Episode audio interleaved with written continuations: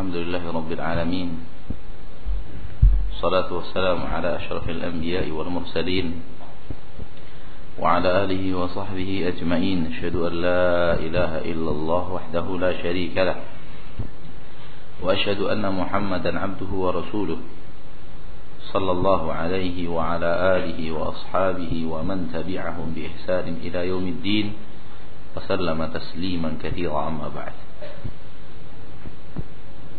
Cerita tentang Nabi Nuh dan kaumnya. Pelajaran yang pertama kita petik tadi apa?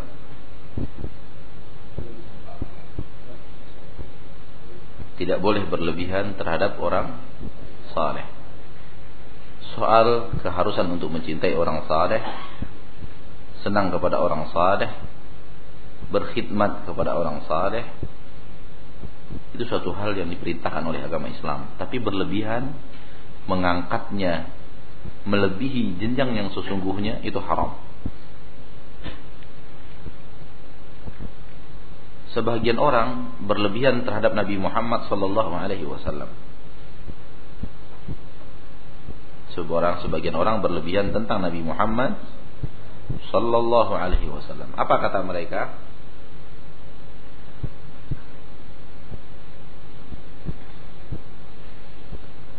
Ya akramal ya akramal khalq. Mali man aludhu bihi. Siwaka inda huduthil hadithil amami. Wa inna min judika dunya wa dhurratiha wa min ulumika ilmul lawhi wal qalami.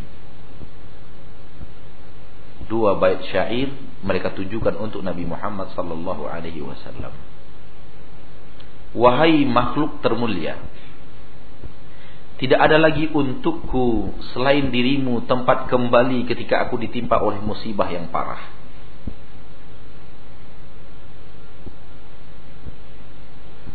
Sesungguhnya Di antara kedermawanan dirimu Adalah dunia yang terkembang Berserta seluruh isinya. Dan di antara ilmu yang kamu miliki adalah ilmu lauh mahfuz dan ilmu kalam. Tujuan ini, bait dua bait ini ditujukan untuk Nabi Muhammad sallallahu alaihi wasallam.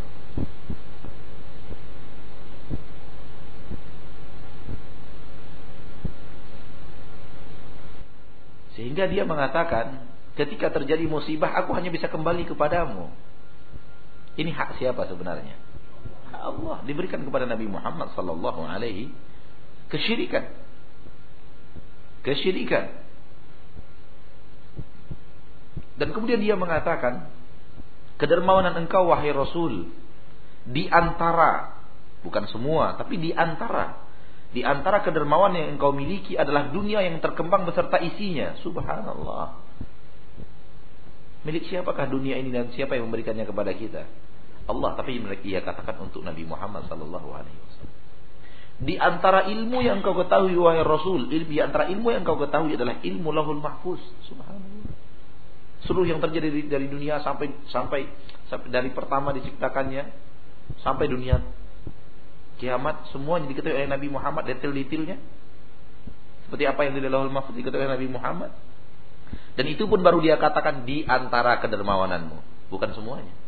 Di antara ilmu, masih ada ilmu yang lebih daripada itu. Ini miliki Nabi Muhammad sallallahu alaihi wasallam. Ini mengangkat Rasulullah di atas yang semestinya. Ini berlebihan dan ini membawa kepada kesyirikan. Wajar kalau kemudian mereka terkena musibah, dia mengatakan, "Ya Muhammad, ya Muhammad, ya Muhammad." Bukan ya Allah. Ya Rasul, ya Rasulullah, ya Rasulullah. Kayaknya agamis banget. Padahal syirik.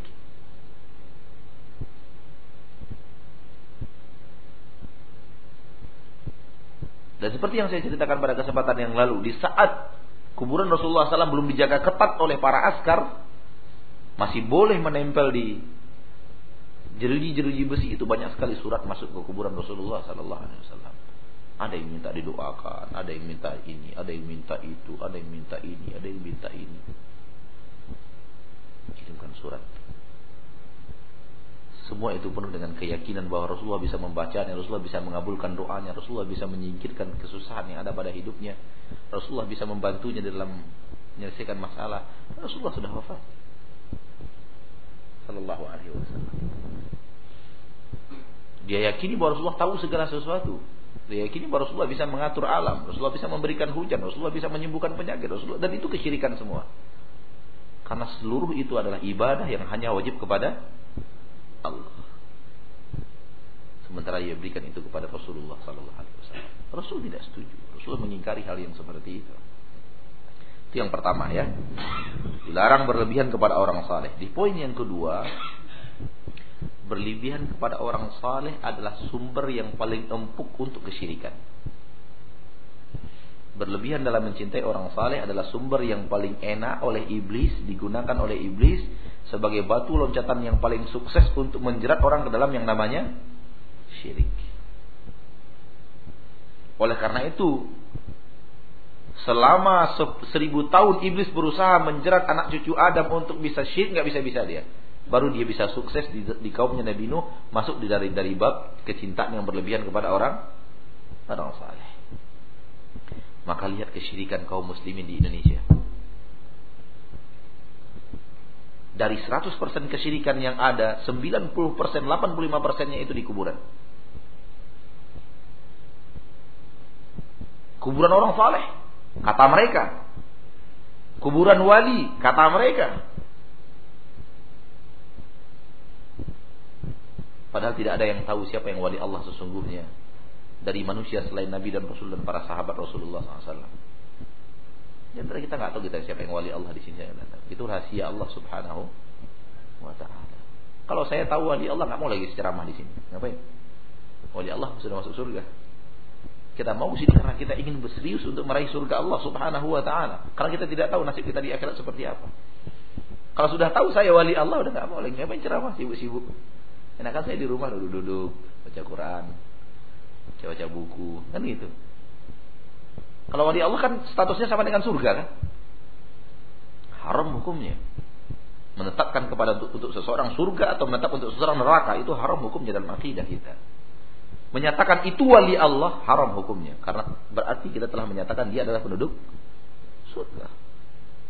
Kalau sudah wali Allah nggak mungkin wali Allah ada di neraka, itu mustahil. Lalu siapa kita yang berhak menentukan ini wali Allah, ini bukan wali Allah, ini wali Allah, itu bukan wali Allah, ini wali Allah, ini bukan. Ini kuburan wali Allah, itu bukan kuburan wali Allah. Siapa yang berhak menentukan? Dari mana kita tahu orang ini pasti masuk surga? Dari mana kita tahu orang ini pasti mendapatkan rahmat dan kasih sayang Allah Subhanahu wa taala?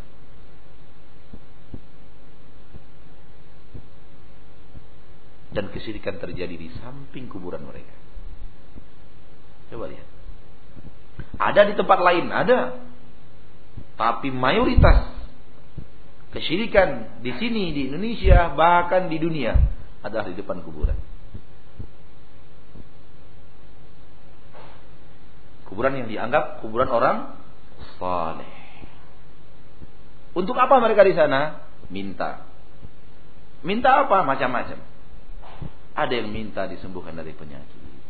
Ada yang minta ini, ada yang minta diturunkan hujan, ada yang minta ini.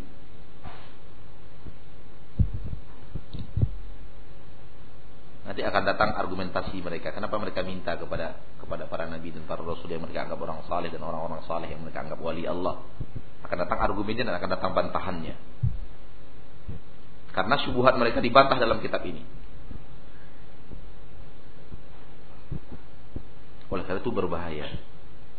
Kuburan adalah tempat yang paling berbahaya. Kecintaan kepada orang saleh adalah titik yang paling empuk bagi syaitan menjerumuskan manusia ke dalam kesyirikan. Oleh karena itu umat Islam dilarang rajin duduk berlama-lama di kuburan. Dan itu terhitung iktikaf yang diharamkan. Iktikaf artinya berdiam diri. Yang itu hanya ada di masjid. Iktikaf itu hanya ada di di masjid, bukan di kuburan. Sunnah dalam ziarah kubur, datang ke kuburan tersebut, ucapkan doa ziarah kubur, pergi. Tapi kalau kemudian kondisi menuntut kita untuk membersihkan kuburan orang tua kita dan yang lainnya kita lakukan. Dan tidak ada maksud dan tujuan untuk berlama-lama di sana. nggak ada maksud dan tujuan. Lihat mereka yang mengkhatamkan Al-Quran di, di kuburan. Lihat mereka yang makan-makan di kuburan. Lihat mereka yang baca yasin di kuburan. Lihat mereka yang duduk bersama bertahlil dari maghrib sampai isya di kuburan. Semua itu adalah sarana menuju kesyirikan. Walaupun sekarang dia belum syirik, tapi nanti tidak tertutup kemungkinan untuk generasi setelahnya atau setelahnya. Coba lihat. Kaum Nabi Nuh target setan itu cucu yang kelima. Maka pintu kita tidak boleh buka. Oleh karena itu, kenapa kuburan di dalam agama Islam, kenapa kuburan dalam agama Islam dilarang ditembok dikasih nama? Supaya tidak kentara mana kuburan orang saleh yang dianggap saleh mana yang tidak. Sehingga hubungan kita dengan orang saleh hanya hubungan wasiat, tausiah, bukan hubungan jasad antara jasad zahir kita dengan jasad yang terbujur di di kuburan.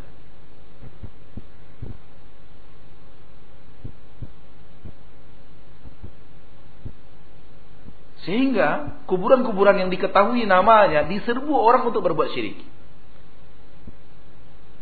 Ada katanya kuburan Nabi Daud, ada katanya kuburan Nabi Sulaiman, kuburan Nabi Yakub, kuburan Nabi Ibrahim. Nabi Ibrahim kuburannya tiga di dunia ini. Entah yang mana satu. Atau mungkin tidak tidak tidak ada ketiga-tiganya di situ. Ada kuburan Ali, ada kuburan ini, ada kuburan itu. Dan semuanya mereka duduk di sana minta sesuatu. Dan itu kesyirikan. Kesyirikan. Minta kepada orang yang sudah wafat itu kesyirikan. Apa pun permintaannya. Ya, maka kalau kita punya keluarga, punya adik, punya kakak, suka ngeluh curhat di kuburan itu cepat-cepat dilarang. Walaupun belum syirik, tapi itu ajang menuju syirik. Ada keluarga yang rajin. Kakak, adik-adik duduk. Diajaknya mamanya ngobrol. Ma, saya sekarang sudah begini, ma. Saya begini, saya begini, saya sedih, ma. Diajaknya mamanya ngobrol.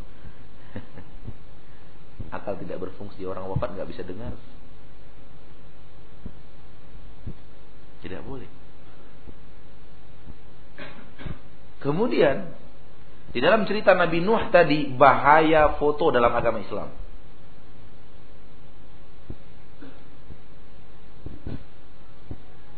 bahaya foto dalam agama Islam coba lihat syaitan ketika mengajak syirik didahului dengan mukaddimah buat fotonya.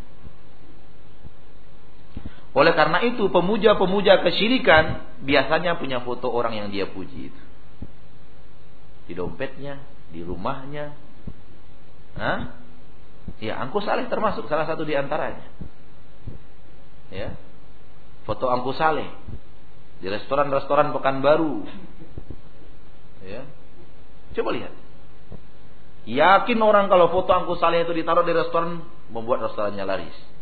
Subhanallah. Padahal angku saleh itu entah punya restoran entah tidak ketika dia hidup. Belum tentu angku saleh itu punya restoran ketika dia hidup. Katanya kan hidup di zaman penjajah. Kapan dia membuka restoran? Katanya begitu. Tapi lihat cerita tentang dia. Oh dia begini, dia begini, dia begini. Dia di, di dalam penjara tapi tetap bisa mengimami orang sholat. Entah siapa yang dalam penjara, entah siapa yang datang sholat.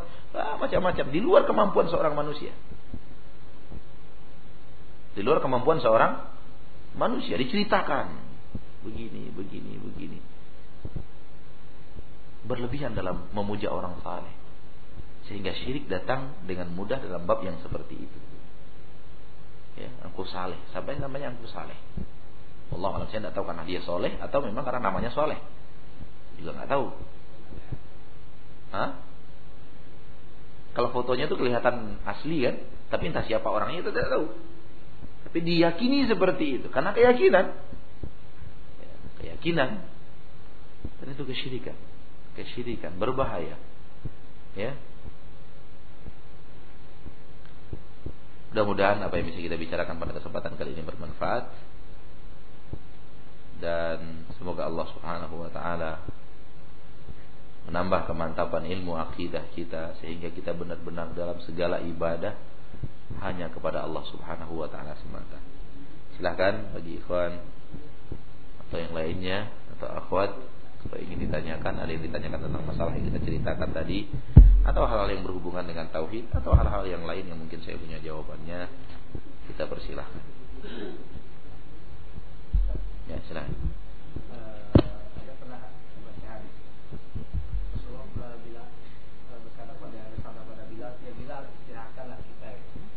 Hari Nabi Salah. Ya Bilal berikan kita istirahat dengan mendirikan salat. Salat itu didirikan tentu dengan azan. Dan Rasulullah sebenarnya menyuruh Bilal untuk melakukan azan supaya Nabi bisa istirahat. Istirahatnya Rasulullah itu adalah di dalam salatnya. Istirahatnya Rasulullah adalah di dalam Rasulullah ketika sudah sholat Rasulullah masuk ke dalam dunia yang sangat damai sekali. Dunia yang sangat tentram, dunia hubungan antara seorang hamba dengan sang khalik. Kita sudah sampai kepada dunia kedamaian tentu kita bisa istirahat di sana. Ditambah riwayat-riwayat lain, Rasulullah SAW idza fazi'ahu amrun laja'a ila salah. Nabi kalau sudah digoncang oleh sebuah masalah, Rasulullah kembali kepada salat. Jadi sholat yang membuat tentram dan itu hak. Karena kekhusyukan di dalam sholat membawa kedamaian di dalam hati, hati tenang, jiwa tentram, kegaduhan yang ada menjadi menjadi tidak gaduh, kekhawatiran yang ada menjadi tidak khawatir, kekacauan yang ada menjadi tidak kacau, kegalauan yang ada menjadi tidak galau, dihasilkan oleh orang-orang yang bisa khusyuk di dalam sholat itu istirahat. Itu istirahat. Dan istirahatnya Rasulullah dari dalam sholatnya. Sehingga ketika jasadnya sudah tidak kuat pun rohnya tetap istirahat sallallahu alaihi wasallam. Kita tahu bahwa Rasulullah kadang-kadang sholat sampai bengkak. Artinya kaki sudah nggak kuat untuk berdiri. Akan tetapi tetap merasa tenang, senang, nyaman sehingga nggak nggak peduli lagi kaki yang merasa sudah tidak sanggup secara jasad. Akan tapi Nabi tetap merasakan kenikmatan hal yang tersebut. Para ulama salaf ketika kita baca biografi mereka, setelah selesai sholat itu bahkan nggak bisa berdiri, saking kakinya udah nggak nggak kuat menahan menahan badan. Berjalan ke kasur itu sambil merangkak. Mereka menemukan kenikmatan di dalam sholat. Mereka menemukan kedamaian di dalam sholat. Mereka menemukan situasi yang aman, nyaman, tentram, sejahtera di dalam sholat. Makanya itu dikatakan istirahat. Nah, karena itu kata Rasulullah, wahai Bilal, hari Nabi sholat. Berikan istirahat kepada kami dengan melaksanakan sholat. Allah a'lam.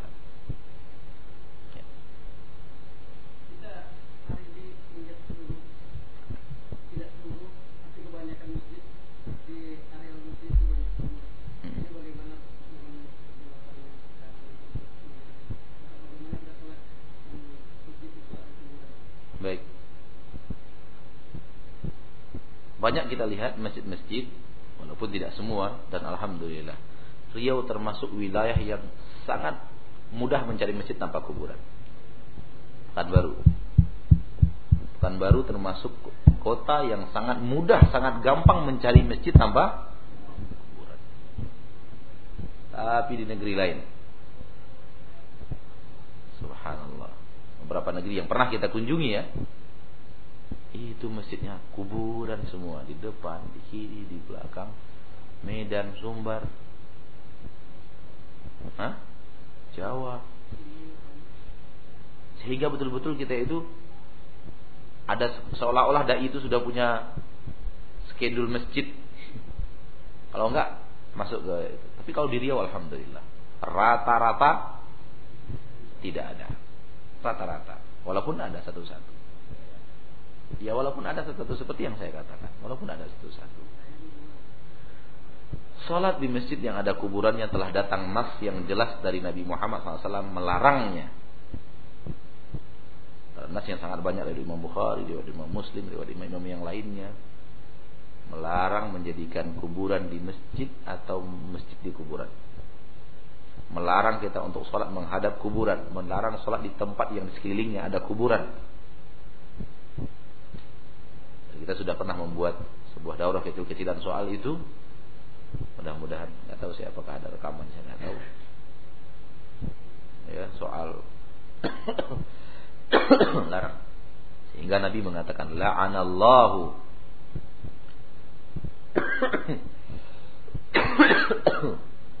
al-yahuda wan nasara takhadu kubur anbiya'ihim masajid. Allah melaknat kaum Yahudi, kaum Nasara dikarenakan mereka menjadikan kuburan-kuburan wali anu nabi-nabi mereka sebagai tempat salat, masjid, tempat sujud.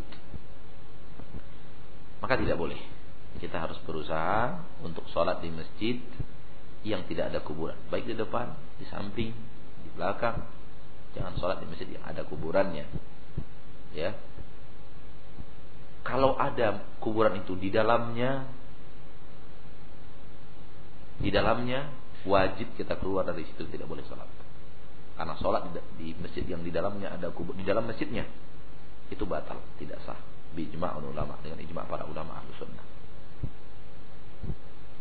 tapi kalau kemudian kita terlanjur sholat di masjid yang kita tidak tahu ternyata setelah sholat ada kuburannya Baik di belakang, baik di depan, baik di kiri atau di kanan.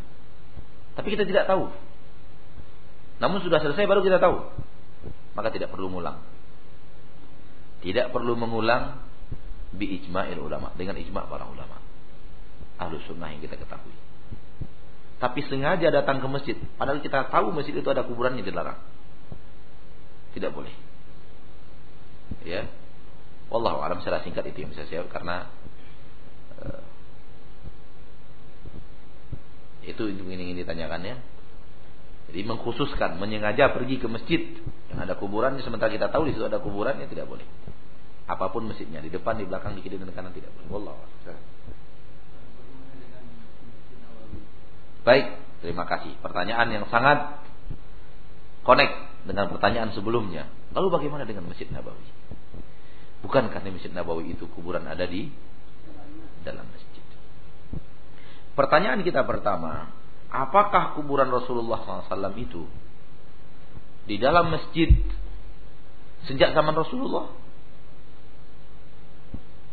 Ada tidak?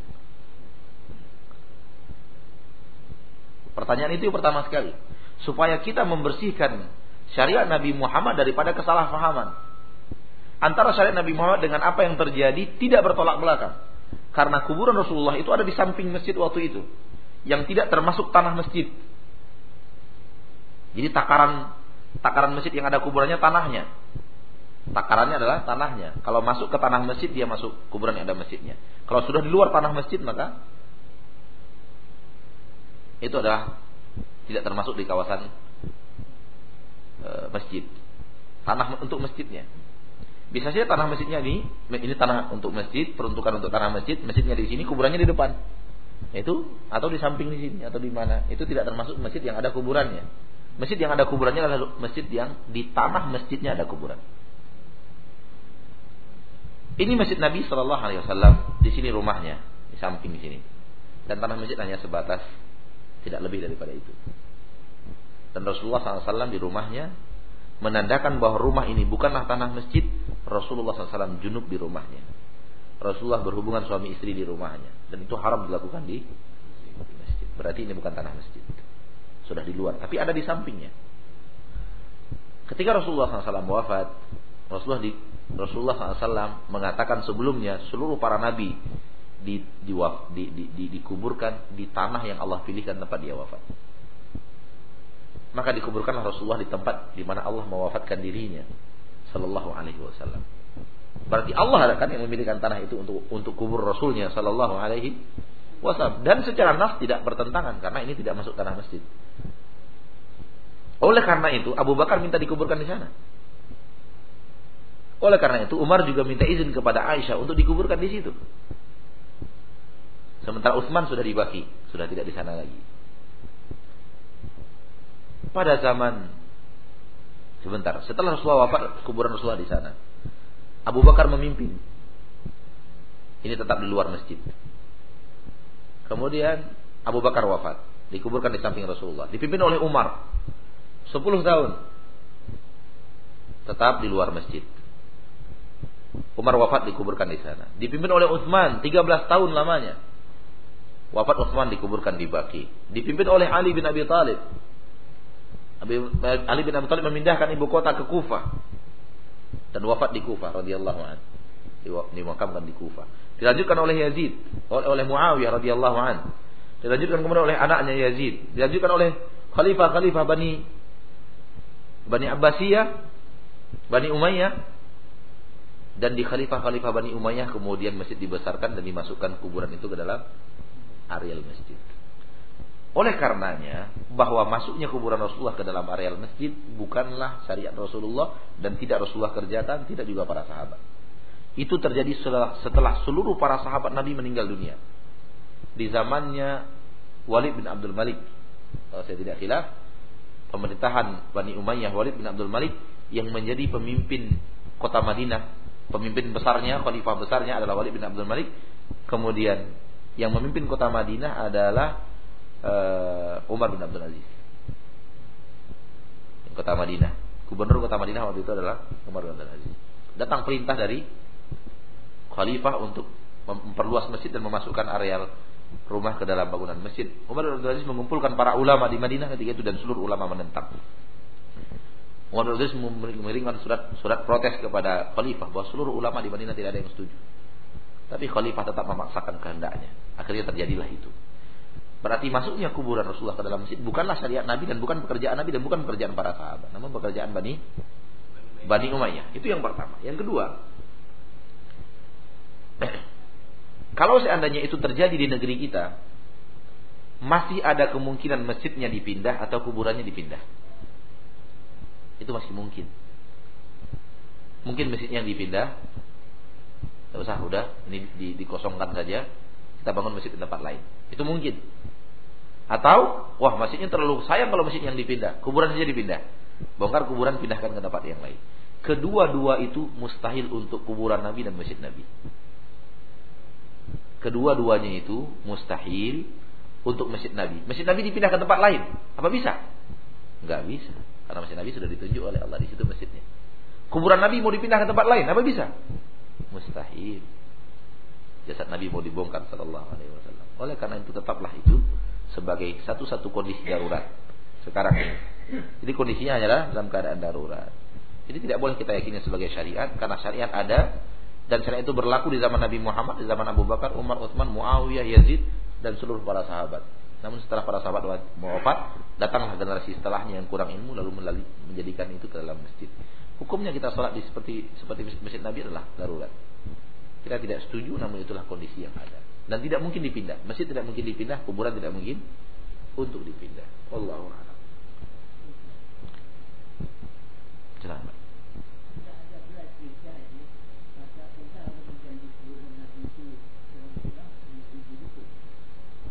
Dalam sejarah disebutkan dalam sejarah. Tapi kemudian Allah bongkar. Bagaimana dengan kuburan yang terletak di halaman rumahnya? Banyak terdapat di perkampungan. Bagaimana jika arah kiblat persis sama dengan ke arah kuburan tersebut? Boleh. Boleh. Rumah ya. Yang terlarang adalah masjid dengan dalil bahwa Aisyah salat di rumahnya. Dengan dalil bahwa Aisyah salat di rumahnya. Ada siapa di rumah Rasul di rumah Aisyah ada makam Nabi ada makam siapa lagi makam ayahnya, ada makam siapa lagi? Ada makam Umar. Aisyah sholat di rumah. Allah. Ya.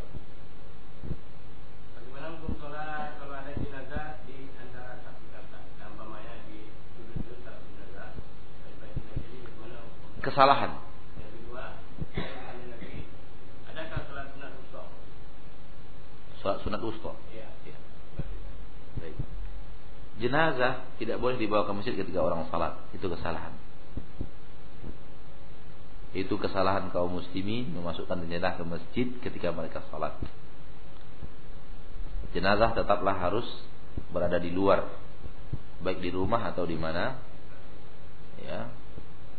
Lebih baik diletakkan di rumah saja. Kalau di teras nanti menimbulkan fitnah di tengah kaum muslimin.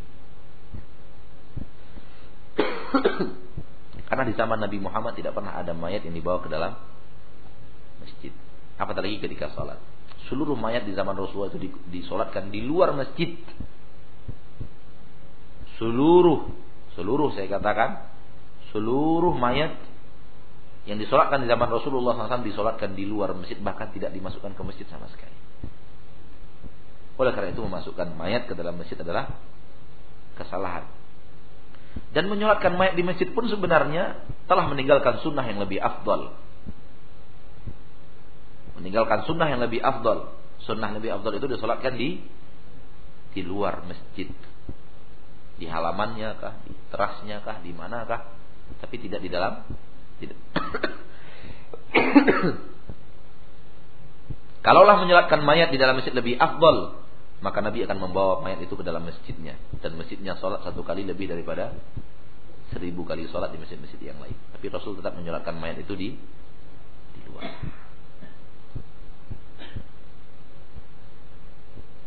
Namun hukum mayat di masjid tidaklah sama dengan hukum kuburan di masjid. Itu perlu kita ketahui.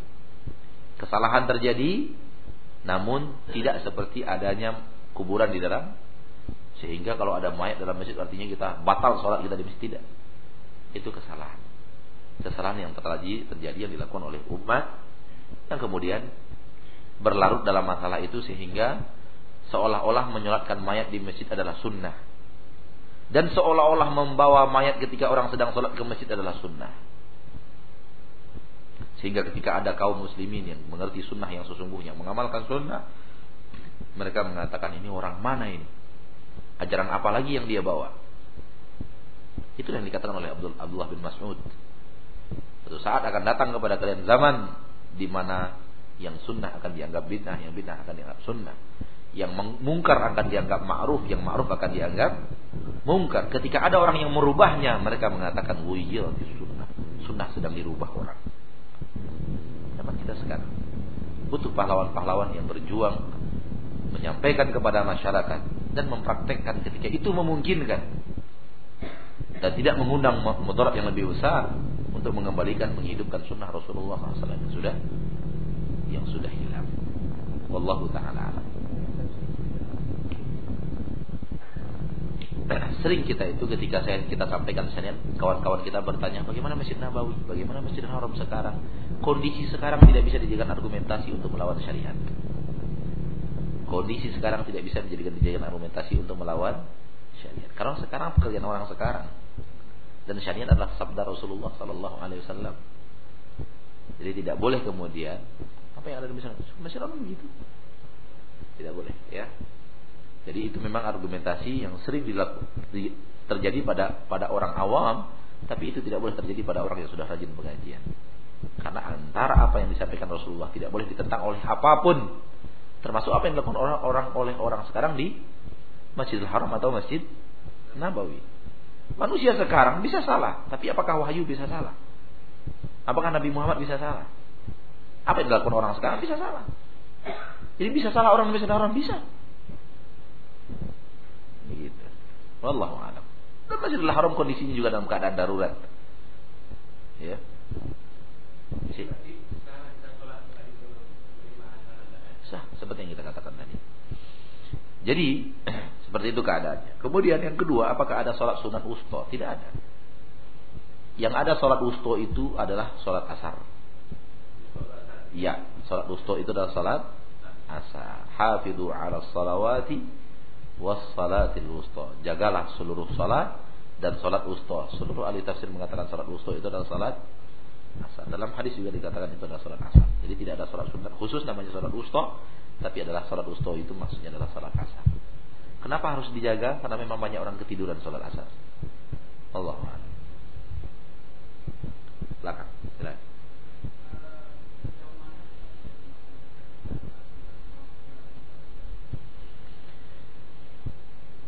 Pertanyaan yang sangat bagus sekali. Sejauh mana kita menghormati ulama ketika dia meninggal? Pertama, kalau kita ingin menghormati dia, doakan kebaikan untuknya. Selalulah berdoa kepada Allah agar diampunkan dosa dan kesalahan. Dia pasti memiliki dosa dan kesalahan. Dilapangkan kuburnya, dirahmati dia, diberi nikmat, diberikan Allah surga kepadanya, Allah ridhoi dia. Doakan yang kedua, ikuti ilmu yang telah dia ajarkan. Ikuti ilmu yang telah dia ajarkan. Karena itu yang bermanfaat baginya. Ketika ilmu yang dia ajarkan kepada kita, kita amalkan, otomatis kita juga mentransfer pahala untuk dia.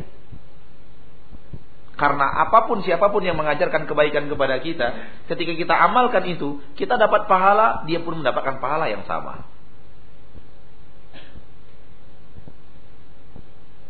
Jadi ikuti tausiahnya, ikuti apa yang selama ini diajarkan daripada kebaikan, lanjutkan.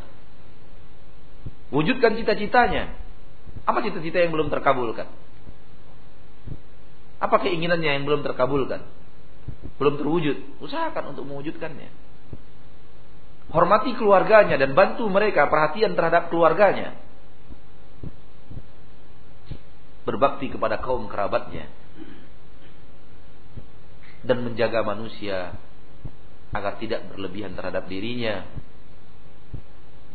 Kemudian kalau memang itu kebaikan yang kita dapatkan dari beliau, dari orang yang tersebut, selalulah sebut di depan manusia bahwa orang yang telah berjasa buat saya. Sebatas itu.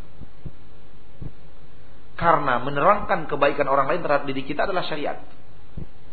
Saya tahu ini karena belajar dari beliau. Beliau yang telah membuka pertama kali kepada saya kebenaran. Beliau yang telah mengikis saya daripada ilmu kesyirikan. Beliau yang telah menanamkan akidah kepada saya sehingga saya begini. Beliau yang telah mengajarkan Al-Quran kepada saya. Beliau yang telah mengajarkan ini kepada saya. Beliau yang telah mendidik saya. Beliau yang telah mengkader saya. Kita sebut. Kita sebut kebaikan yang sampai kepada kita dari orang lain. Dan itu hak. Asal jangan berlebihan. Ya. Namun tidaklah bagian daripada penghormatan kita buatkan kuburannya sampai satu meter. Lalu kita buatkan keramik Itali. Lalu kita tuliskan tulisannya cantik sehingga tukang tulis namanya pun datang dari dari Jakarta.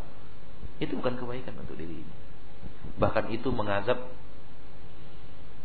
karena besar kemungkinan generasi setelah kita akan bercerita lain setelah kita. Allahu a'lam. Nah.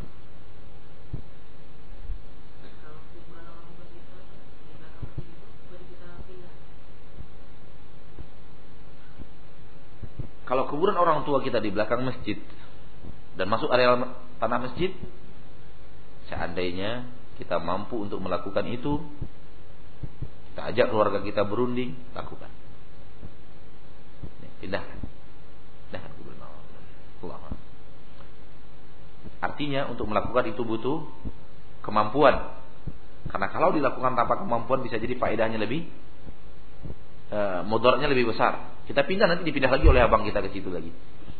Nah, jadi jadi kacau, ditambah ribut di keluarga ini segala macam. Musyawarah. Sampaikan kepada mereka untuk mengamalkan sunnah perlu sosialisasi kata orang sekarang. Perlu disampaikan ke orang, perlu diberitahu agar kemudian tidak menjadi, tidak menjadi mudarat dan fitnah di belakangnya. Allah Rasulullah ingin menghancurkan Ka'bah dan membangunnya kembali seperti pondasi yang telah dibangun oleh Nabi Ibrahim. Tapi Rasulullah tidak lakukan karena mudarat yang akan terjadi di belakang dipikirkan oleh Rasulullah sallallahu alaihi wasallam. Rasulullah berkata kepada Aisyah, "Kalaulah bukan karena kaummu baru masuk agama Islam, aku akan hancurkan Ka'bah ini dan aku bangun kembali sebagaimana dibangun oleh Nabi Ibrahim. Nabi Ibrahim membangun Ka'bah bukan empat sudut, dua sudut saja. Jadi hijir Ismail yang melingkar itu itu adalah pondasi Ka'bah. Hijir Ismail yang melingkar itu adalah pondasi Ka'bah. Jadi Ka'bah itu bangunan seperti ini. Ini rukun Yamani, ini Hajar Aswad, dia begini, oval. Di sebelah sana tidak ada tidak ada sudut. Itu bangunan Ka'bah yang sesungguhnya. Dan telah dihancurkan, kemudian dibangun seperti itu oleh orang Quraisy. Nabi, Nabi SAW berkata, kalaulah bukan kaum wahai, wahai, wahai Aisyah, baru saja keluar dari alam kufur. Kalau bukan karena itu, saya akan hancurkan itu dan saya akan bangun kembali di atas kaidah, di atas fondasi-fondasi Nabi Ibrahim. Tapi Nabi tidak lakukan. Kenapa? Menjaga mudarat. Jangan sampai terjadi mudarat yang lebih besar. Umat terfitnah. Oleh karena itu kaidah masalah dan mudarat harus dipertimbangkan oleh seorang dai dan seluruh orang yang ingin beramal ma'ruf nahi mungkar. Dia harus mempertimbangkan masalah dan mudarat. Kalau dia amar ma'ruf nahi mungkar, yang terjadi setelahnya mudarat lebih besar daripada mudarat yang ada sekarang, amar ma'ruf nahi mungkarnya haram. Amar ma'ruf nahi mungkarnya haram. Karena disebabkan dia amar ma'ruf nahi mungkar terjadi mudarat yang lebih besar. Paham enggak? Kadar kadar kadar kesalahan orang cuma 30%. Datang dia amar ma'ruf nahi mungkar tanpa kaidah, tanpa memikirkan maslahat dan mudarat. Ternyata bergejolak menjadi 60% kadar kemungkaran di situ. Apa yang menyebabkan dia bertambah 30%? Pertanyaannya? Nah, apa yang menyebabkan bertambah 30%? Awalnya 30%, menjadi 60%. Apa yang menyebabkannya? Amar ma'ruf nahi mungkar. Amar ma'ruf nahi mungkar telah menjadi penyebab untuk bertambahnya maksiat. Maka amar ma'ruf nahi mungkarnya haram. Jangan dibagikan, air minum jangan dibagikan. Jangan dibagikan, biar aja setelah pengajian. Nah, yang membuat kadar kemungkaran itu bertambah adalah karena amar ma'ruf nahi mungkar. Amar ma'ruf nahi mungkarnya haram karena dia telah menyebabkan kemungkaran bertambah. Jadi hati-hati. Dan mengamalkan amar ma'ruf nahi mungkar kita harus mengerti kondisi. Kita harus memperkirakan, kita harus menakar. Kita tidak boleh menjadikan sesuatu lebih berbahaya dibanding sebelumnya. Lebih parah dibanding sebelumnya. Syekhul Islam Ibnu Taimiyah rahimahullah bersama murid-muridnya sedang berjalan dan melihat kaum Tatar sedang mabuk minum, mabuk. Dan ada murid-murid Syekhul Islam Ibnu Taimiyah yang ingin melarang. Kata Syekhul Islam Ibnu "Jangan kamu tegak, biarkan aja mereka mabuk." Heran murid-murid.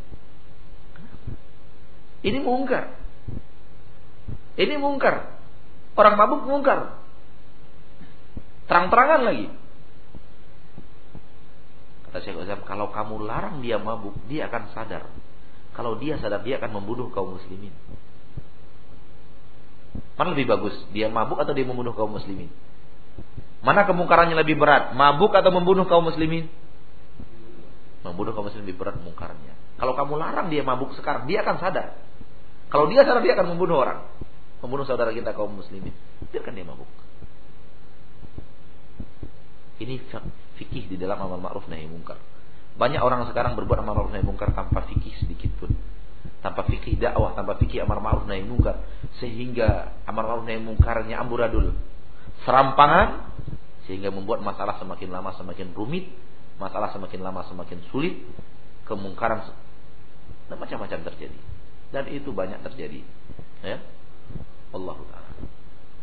Jadi saya tetap diskusi dan Intinya adalah bagaimana kemudian kalau kita lakukan tidak terjadi mudarat yang lebih besar. Nah, silakan.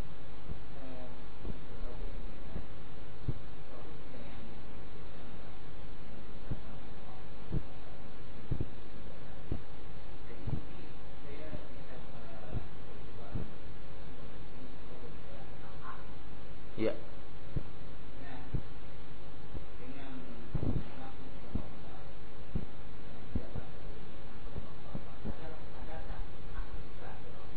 Ada Pak. Di dalam hadis yang sahih Imam Bukhari dan Muslim Rasulullah berkata kepada Muad bin Jabal, "Ya Muad, wahai Muad, atadri ma haqqullah 'ala al-ibad wa ma haqqul 'ibadi 'ala Allah?" Tahukah kamu wahai Muad, apa hak Allah terhadap hambanya dan apa hak hamba terhadap Allah? Jadi apa yang Bapak katakan tadi tidak salah. Tahukah kamu wahai Mu'ad, apa hak Allah terhadap hambanya dan apa hak hamba terhadap Allah? Mu'ad sebagaimana para sahabat yang lain, adab mereka walaupun tahu Allah wa rasuluhu a'lam. Kata Rasulullah, haqqullahi 'alal ibad an ya'buduhu wa la bihi syai'a. Hak Allah terhadap hambanya adalah agar semua mereka ibadahnya hanya untuk Allah dan tidak menyekutukan Allah dengan suatu apa pun. Wa haqqul ibadi Allah. Hak seorang hamba dari Allah adalah alla yu'adziba man la bihi syai'a. Hak seorang hamba dari Allah agar Allah tidak mengazab orang yang tidak pernah berbuat syirik kepada Allah. Jadi antara hak Allah kepada hamba ada dan hak hamba terhadap Allah ada. Rasulullah telah terangkan. Kalau kita tidak terjamah ke dalam dosa syirik, Allah berjanji tidak akan Allah adab. Dalam hadis yang lain masih sahih Rasulullah SAW mengatakan Dan Allah Subhanahu wa taala berfirman, "Ya ibadi, wahai hambaku, lau ataitani bi qarabid dunya khataya." Seandainya nanti engkau datang kepadaku, dosamu hampir sepenuh bumi ini. Dosa yang kamu bawa menghadapku hampir sepenuh bumi. Thumma laqitani la tusyriku bi syai'a. Tapi kamu datang tidak pernah terjadi kesyirikan dalam hidupmu ataituka biqurabiha maghfirah. Aku datangkan seperti hampir sebesar bumi ini juga ampunan dari sisiku. Hak seorang hamba kalau tidak terjamah kesyirikan Allah tidak akan ada. Nabi mengatakan syirik, kita mengatakan syirik seperti itu saja. Wallahu a'lam. Nah.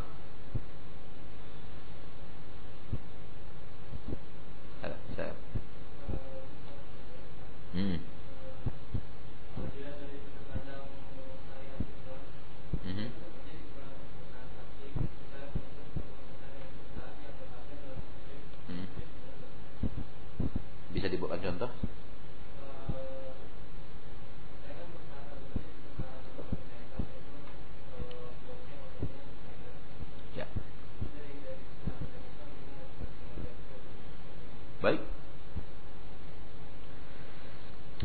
Bekerja di perusahaan.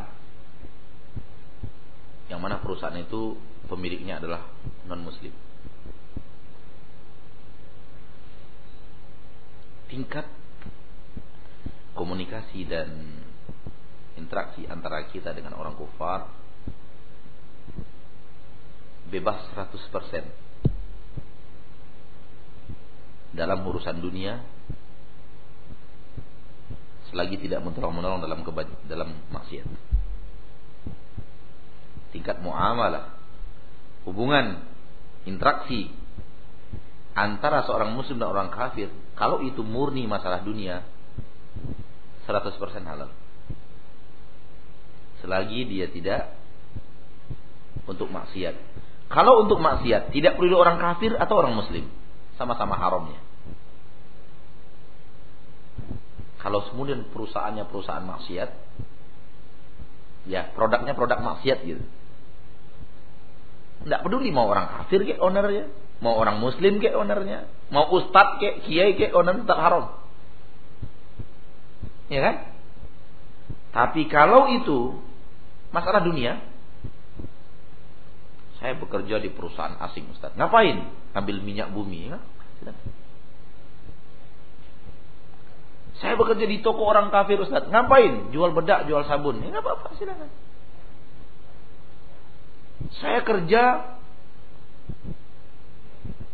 di perusahaan yang jelas adalah milik orang Amerika. Ngapain kamu? Jual pizza. Jadi, yang dijual kan barang-barangnya. Saya kerja sama ustadz. Ngapain?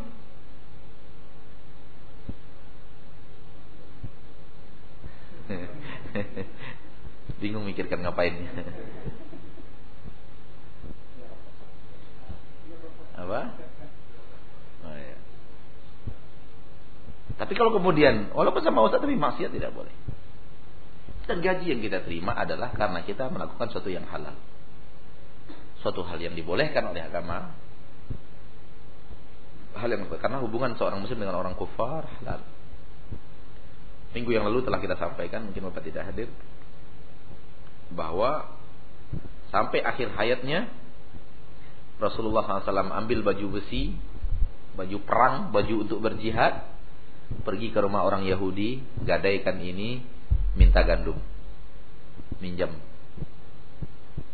Digadaikan baju perangnya, baju jihadnya Sallallahu Alaihi Wasallam, ambil gandum untuk makan keluarganya, Sallallahu Alaihi Wasallam. Itu sampai akhir hayatnya. Akhirnya Rasulullah wafat dalam kondisi bahwa baju perangnya sedang tergadai di rumah seorang Yahudi. Arti muamalah antara orang Islam dengan tidak Islam selagi muamalahnya benar halal, dunia biasa tidak ada hubungan dengan agama, maka itu halal. Ya. Jadi gaji yang kita terima gaji yang halal. Karena yang kita jual dari dia adalah yang halal. Yang kita kerjakan untuk dia suatu yang halal. Maka gaji yang kita terima adalah gaji yang saya kerja di perusahaan asing Ustaz. Orang barat yang punya, orang Amerika, orang Cina. Ngapain? Bikin kertas. Boleh, silakan. Saya kerja di sana ngapain? Bengkel. Ini silakan. Walaupun kemudian di samping kita mengatakan halal, kalau memang ada yang lebih baik daripada itu pindahlah. Walaupun gajinya kurang-kurang sedikit nggak apa-apa. Gitu loh. Tapi kita mengatakan kenapa? Kenapa kita mengatakan begitu? Karena bekerja sama orang muslim tentu lebih baik daripada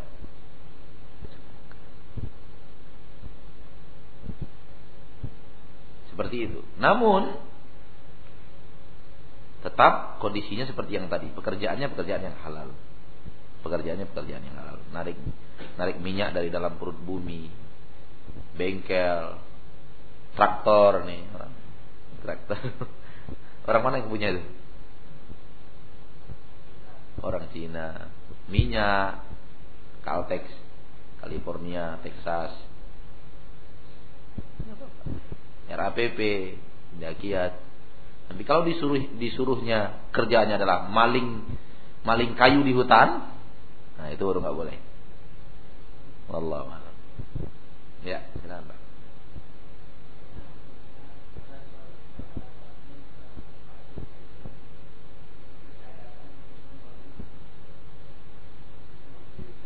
Nah, itu dia jadi masalah. Itu dia jadi masalah. Kita kan sudah katakan tadi, selagi hubungan kita adalah murni dunia dan bukan tolong menolong dalam kebatilan. Bukan tolong menolong di dalam kebatilan. Sekarang, kalau dia membangunkan gereja untuk orang Nasrani, pertanyaannya, apakah dia tolong menolong dalam kebatilan? Ya, berarti tidak boleh.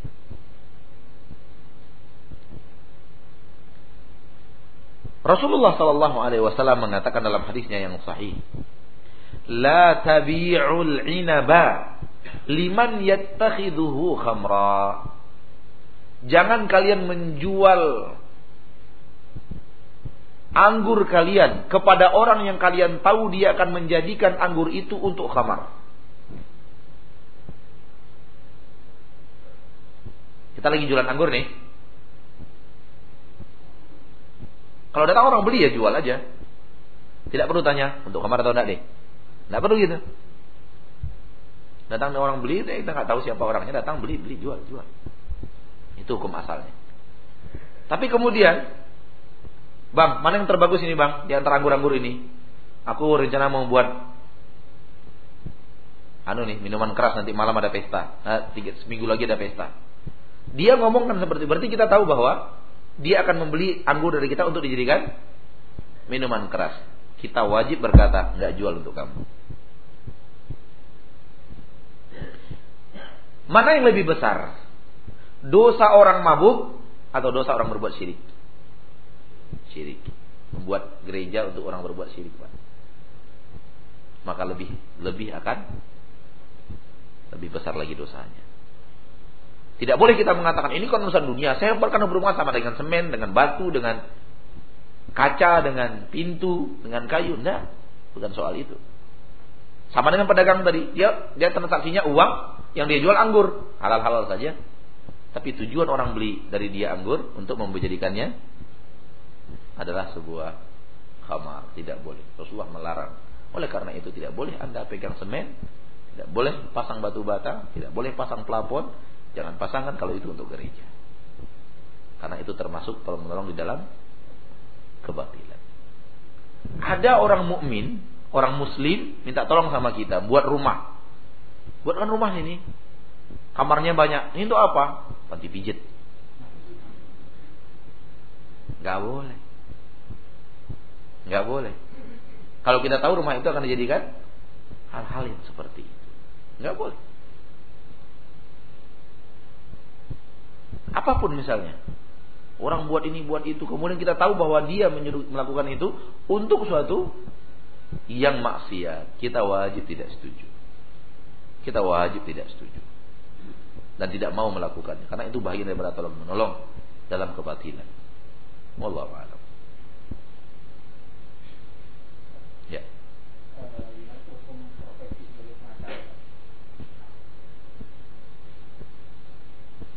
Bagaimana hukumnya menjadi seorang pengacara? Jual beli hukum yang bukan syariat. Tolong menolong di dalam kebatilan. Karena hukum yang kita jual beli itu adalah hukum yang bukan hukum Allah. Sementara sebagai seorang muslim kita wajib tidak setuju apabila yang dijalankan itu bukan selain hukum Allah. Selain hukum Allah yang di, yang dijalankan kita wajib tidak setuju. Bagaimana mungkin keadaan kita wajib tidak setuju lalu kita yang kemudian negosiasi di situ? Kita yang kemudian negosiasi di sana. Maka tim pengacara muslim saya ketawa mendengarnya. Tim pengacara muslim. Walaupun ada faedahnya tapi aneh. Pengacara hukum tauhid sementara muslim Islam. Aneh. Ya sama dengan itu. Musik Islami. Persis musik aneh larinya Islami ya Islami. Jadi sesuatu yang bertolak belakang. Oleh karena itu, kalau ada di antara kita yang menjadi pengacara, carilah pekerjaan yang lebih lebih jelas daripada itu, lebih menjaga agama kita, lebih menjaga akhirat kita. Soal dunia, insya Allah selagi masih bisa baru masih mau berusaha, masih ada celah untuk mendapatkan rezeki. Soal banyak dan sedikit, kekayaan bukanlah dinilai daripada banyak dan dan sedikitnya harta. Banyak orang punya harta masih merasa miskin, hidupnya tidak tenang, dan banyak orang hidupnya pas-pasan tapi dia merasa jadi orang kaya. Kekayaan itu ada pada merasa bahwa apa yang Allah berikan kepada kita sudah lebih daripada cukup. Ketika kita sudah merasakan apa yang Allah berikan kepada kita lebih daripada cukup, kita sudah jadi orang kaya. Imam Syafi'i berkata, "Idza ma kunta dza qalbin qanu'in fa anta wa malikud dunya sawa'u." Apabila kamu sudah memiliki jiwa yang qanaah, kamu dan pemimpin-pemimpin dunia, raja-raja duniawi berada pada posisi yang sama.